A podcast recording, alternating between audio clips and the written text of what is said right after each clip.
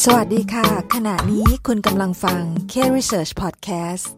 ที่ผ่านมาเราได้พูดถึงความพยายามในการรักษาสิ่งแวดล้อมกันมาหลายตอนแล้วนะคะ ไม่ว่าจะเป็นการลดใช้พลาสติก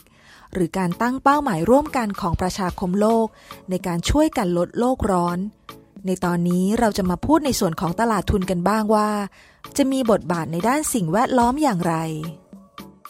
ปัจจุบันตลาดทุนได้เข้ามามีบทบาทสำคัญในการระดมทุนเพื่อสิ่งแวดล้อม โดยเฉพาะการระดมทุนด้วยตราสารหนี้เพื่อสิ่งแวดล้อม หรือที่รู้จักกันในชื่อ Green Bond หรือตราสารหนี้สีเขียว ซึ่งจะนำเงินที่ได้จากการระดมทุนบางส่วนหรือทั้งหมด ไปใช้ในการลงทุนหรือ refinance ในโครงการใหม่ หรือโครงการเดิมที่มีลักษณะเป็นโครงการเพื่อสิ่งแวดล้อม ซึ่งในปัจจุบัน Green Bond ในตลาดโลก มีมูลค่ารวมสูงถึง 1.4 ล้านล้านเหรียญสหรัฐเลยทีเดียว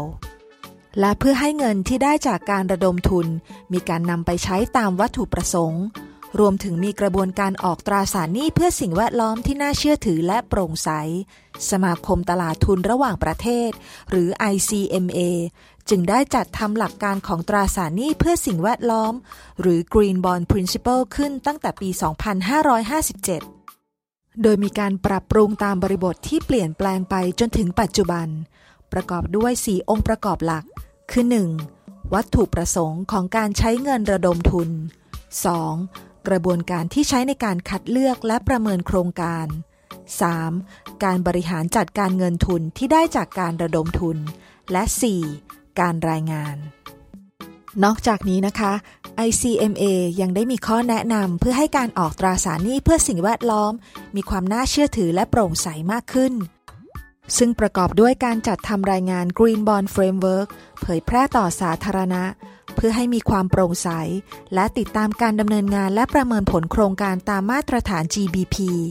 รวมถึงการสอบทานจากภายนอก เช่น การขอรับความเห็นจากที่ปรึกษาด้านสิ่งแวดล้อม การขอใบรับรองว่าโครงการเป็นมิตรต่อสิ่งแวดล้อม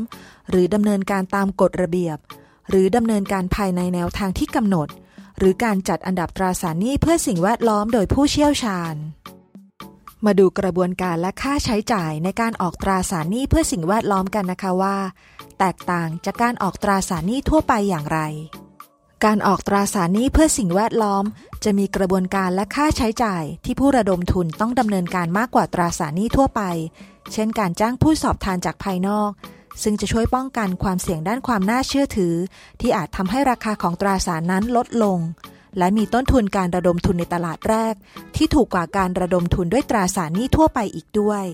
จากรายงานของ CBI พบว่าในช่วงครึ่งแรกของปี 2564 อัตราผลตอบแทนของตราสารหนี้เพื่อสิ่งแวดล้อมที่นักลงทุนจะได้รับนั้น ต่ำกว่าอัตราผลตอบแทนของตราสารหนี้ทั่วไป เนื่องจากอุปสงค์ของตราสารหนี้เพื่อสิ่งแวดล้อมในตลาด มีมากกว่าอุปทาน ทั้งนี้คาดว่าอัตราผลตอบแทนของตราสารหนี้เพื่อสิ่งแวดล้อม จะยังคงต่ำกว่าอัตราผลตอบแทนของตราสารหนี้ทั่วไป จากความต้องการลงทุนในสินทรัพย์ด้านสิ่งแวดล้อมในตลาดโลก ที่เพิ่มสูงขึ้นอย่างต่อเนื่อง ซึ่งจากรายงานของ Fitch Rating พบว่าในช่วงไตรมาสแรกของปี 2564 สินทรัพย์ในการบริหารของกองทุนตราสารหนี้เพื่อสิ่งแวดล้อมของโลก มีมูลค่า 22,000 ล้านยูโร หรือ 840,000 ล้านบาท เพิ่มขึ้นจากปี 2563 ถึง 80%กลับมาที่การออกตราสารหนี้เพื่อสิ่งแวดล้อมในประเทศไทยกันบ้าง ประเทศไทยมีการออกตราสารหนี้เพื่อสิ่งแวดล้อมภายใต้มาตรฐาน GBP ตั้งแต่ปี 2561 รวมเป็นจำนวน 85,300 ล้านบาท จาก 11 บริษัท หรือคิดเป็นเพียง 2%ของมูลค่าหุ้นกู้ภาคเอกชนทั้งหมด โดยมีอัตราผลตอบแทนเฉลี่ย ต่ำกว่าอัตราผลตอบแทนของหุ้นกู้ทั่วไปในตลาดถึง 14.6 basis point และมากกว่า 50%ออกโดยบริษัทในกลุ่มพลังงาน ซึ่งศูนย์วิจัยกสิกรไทยประเมินว่า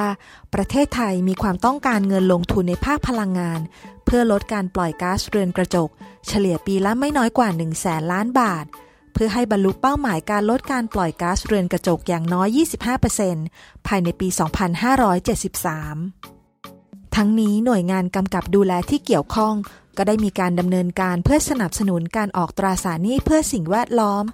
เช่นสำนักงานกำกับหลักทรัพย์และตลาดหลักทรัพย์ หรือกรตอมีการยกเว้นค่าธรรมเนียมสำหรับการขออนุญาต ในการเสนอขายตราสารหนี้เพื่อสิ่งแวดล้อม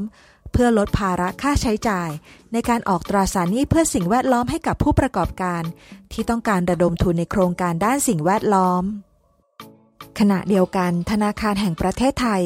ยังอยู่ระหว่างการพัฒนานิยามและการจัดหมวดหมู่โครงการ หรือกิจกรรมในภาคเศรษฐกิจที่เป็นมิตรต่อสิ่งแวดล้อม เพื่อให้ภาคธุรกิจและภาครัฐ ใช้ในการกำหนดทิศทางการลงทุน